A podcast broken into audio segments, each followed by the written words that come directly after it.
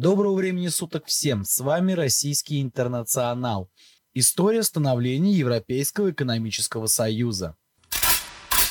История становления Европейского Союза началась в 1951 году с образования Европейского объединения угля и стали, сокращенно ЕОУС, в состав которого вошли шесть стран – Бельгия, Италия, Люксембург, Нидерланды, Франция и ФРГ. Внутри стран были сняты все тарифные и количественные ограничения на торговлю этими товарами. 25 марта 1957 года был подписан Римский договор о создании Европейского экономического сообщества ЕЭС на базе ЕОУС и Европейского сообщества по атомной энергии. В 1967 году три европейских сообщества – Европейское объединение угля и стали, Европейское экономическое сообщество и Европейское сообщество по атомной энергии – объединились в Европейское сообщество. 14 июня 1985 года подписано Шенгенское соглашение о свободном передвижении товаров, капиталов и граждан. Договор, предусматривающий отмену таможенных барьеров внутри Евросоюза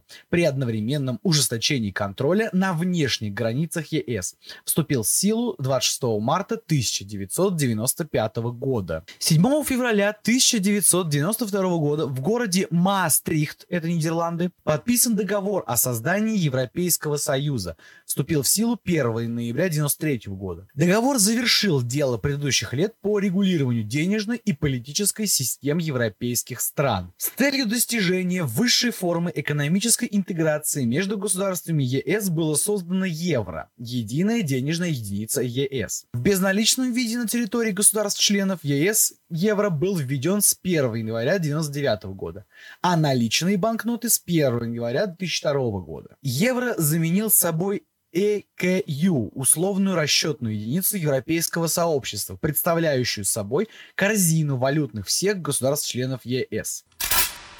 К ведению Евросоюза относятся вопросы, касающиеся, в частности, общего рынка, таможенного союза, единой валюты, при сохранении собственной валютами некоторыми из членов, общей сельскохозяйственной политики и общей рыболовной политики. В состав организации входят 27 государств Европы. Германия, Франция, Италия, Бельгия, Нидерланды, Люксембург, Великобритания, вышло уже, Дания, Ирландия, Греция, Испания, Португалия, Австрия, Финляндия, Швеция, Венгрия, Кипр, Латвия, Литва, Мальта, Польша, Словакия, Словения, Чехия, Эстония. 1 января 2007 года в состав Европейского Союза официально вошли Болгария и Румыния.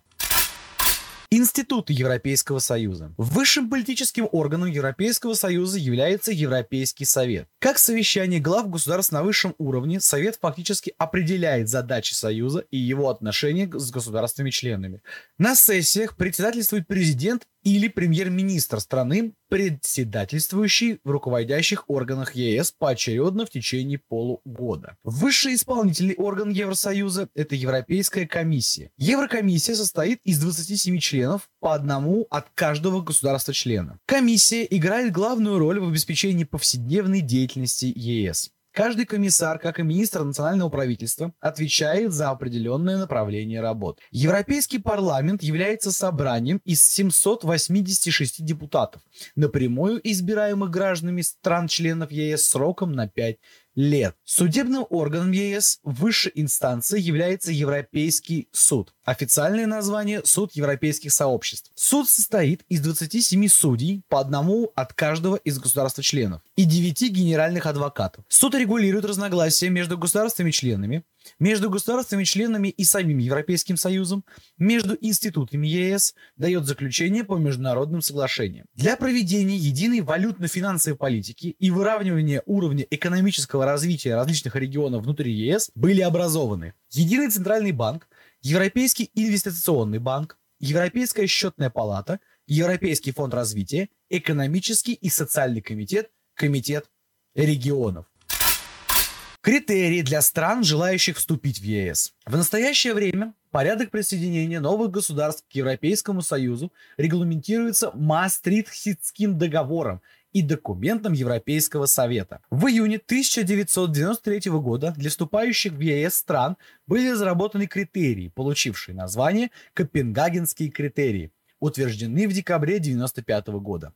Итак, Страна должна принадлежать к европейской цивилизации, независимо от географического положения государства. Уважать основные принципы договора о ЕС, в частности, принципы демократии, свободы, права и свободы человека и гражданина. Обеспечивать стабильное функционирование и развитие государственных и общественных институтов. Быть демократическим государством и предоставлять своим гражданам гарантии демократии. Обеспечивать верховенство права и закона, соблюдение прав человека и гражданина, включая защиту национальных меньшинств. Иметь нормально функционирующую рыночную экономику и стабильное финансовое положение. Все потенциальные члены должны привести свои законы в соответствие с принципами европейского права.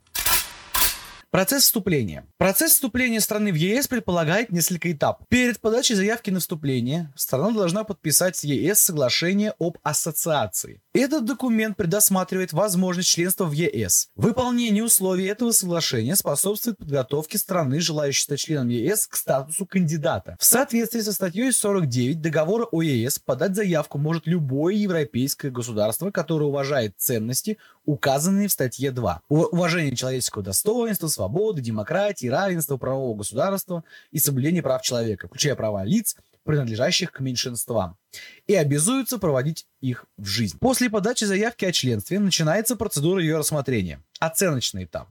Еврокомиссия, высший исполнительный орган, проводит переговоры с кандидатом о соответствии критериям. По результатам переговоров составляется отчет, доклад для Совета ЕС. Совет ЕС консультируется с Европарламентом и выносит решение о начале переговоров по вступлению. Страна получает официальный статус кандидата. Затем определяются условия, на которые страна может присоединиться к ЕС. Переговоры проходят в форме двухсторонних конференций между членами ЕС и кандидатам по таким вопросам, как региональная политика, транспорт, энергетика, налоговая политика, юстиция, внутренние дела – финансовая сфера, сельское хозяйство и другое. Результаты переговоров приобщаются к проекту соглашения о вступлении страны кандидата в ЕС. В начале 2020 года Евросоюз изменил порядок проведения переговоров о приеме страны в ЕС. Если раньше начало этих переговоров обязательно должно было завершиться приемом государства, процесс был совершенно необратимым, то сейчас Евросоюз получил легальное право останавливать переговоры, прекращать их или перезапускать переговорочный процесс по отдельным направлениям в случае неудовлетворительных результатов. Далее страна должна получить одобрение Совета ЕС, единогласное, и Европарламента, абсолютное большинство. И лишь после этого созывается конференция представителей всех государств-членов ЕС, на которой подписывается договор о присоединении. Соглашение подлежит ратификации во всех государствах-членах ЕС и в государстве-кандидате. После всех ратификационных процедур и вступления соглашения в силу, страна-кандидат становится полноправным членом Евросоюза. И вот же встает вопрос, нахрена странам вступать в ЕС и почему еще не весь мир расплачивается евро как госвалютой? Во-первых, надо выяснить, что дает стране вступление в Евросоюз, как это выглядит на бумаге. В экономическом пространстве Европейского Союза отменены таможенные пошлины и сняты количественные ограничения во взаимной торговле, а также введен единый таможенный тариф по отношению к странам, не входящим в Европейский Союз. В ЕС реализуется совместная региональная политика по развитию и поддержке отсталых и депрессивных районов. Осуществляется совместное сотрудничество стран-членов ЕС в научно-технической сфере, а также облегчает экономические отношения это единая валюта евро. Также единое экономическое пространство гарантирует гражданам стран ЕС возможность работать в любой из стран Евросоюза на равных правах, без специальных разрешений. То же самое распространяется на ведение экономической деятельности. Граждане стран Европейского Союза могут беспрепятственно путешествовать, работать и учиться в любом из государств ЕС. Страны Европейского Союза совместно интегрируют общеевропейское законодательство в свое национальное. Например, школьная программа во всех странах одинакова, то есть каждый учащийся может в любой момент переехать в другую страну и продолжить там обучение. Такие же стандарты реализуются в системах здравоохранения и пенсионного обеспечения стран ЕС. Правовые нормы ЕС обладают прямым действием на территории стран ЕС и приоритетом по отношению к национальному законодательству государств. На территории стран Евросоюза отсутствуют привычные нам границы, таможенные пункты и досмотр. И вроде все звучит как в сказке, только вот почему-то Великобритания вышла из Евросоюза. Турцию туда все никак не могут принять, так же как Украину и Грузию. А вот почему? Дело в том, что Европейский экономический союз чисто экономическая организация, и вы не поверите, но создавалась она исключительно в противовес США. Северная Америка в послевоенные годы слишком сильно начала давать кредиты странам, пострадавшим в войне. А Европа, понимая, что будет зависеть от Пиндосии, не хотела этого и создала свой орган, который будет помогать друг другу. Как я уже говорил, чтобы вступить в ЕС, необходимо принять те европейские ценности, которые установлены уставом организации. Мало того, что принять, так еще ввести и закрепить их на государственном уровне. Та же Турция малость отличается менталитетом от европейцев, не правда ли? А еще представьте, сколько мигрантов ломанется в Европу снова же своим менталитетом и ценностями в поиске счастливой жизни. Свобода передвижения и высокие зарплаты. Дорогие слушатели, весь капитал и высокие зарплаты уже давно получают сами европейцы. Но ведь кто-то же ведь должен их обслуживать. Рынок дешевой рабочей силы пустует в Европе. Так вот, именно для этого и нужны такие страны, как, например, Прибалтика, Украина и подобные, которые вступили и хотят вступить в Евросоюз. Отсутствие таможенных пошлин также очень сильно бьет по казне государств. Ведь можно же беспрепятственно перемещаться. Плюсом, оказание помощи другим странам за счет своих собственных ресурсов как мы сейчас наблюдаем в Украине. Вот Великобритания и взвыла, когда оказалось, что денег уже тупо нет. И вот и вышла из Евросоюза. Там целые митинги были по этому поводу. Евросоюз дает преимущество только на бумаге и богатейшим людям планеты. Обычным гражданам, которые из собственного кармана платят огромные налоги, платят за медицину, за образование, за детские сады и вообще за все нифига там не прекрасно живется. Европарламент работает только на себя. Что им выгодно, то и делают. И никакой экономической взаимопомощи речи быть не может. В противном случае все страны третьего мира, такие как Южная Америка и Африка, в него вступили бы. Но почему-то их туда не пускают. Вопрос только почему, если там все прекрасно и на первом месте человеческая жизнь. Вопрос. Всех обнял, поднял, подбросил.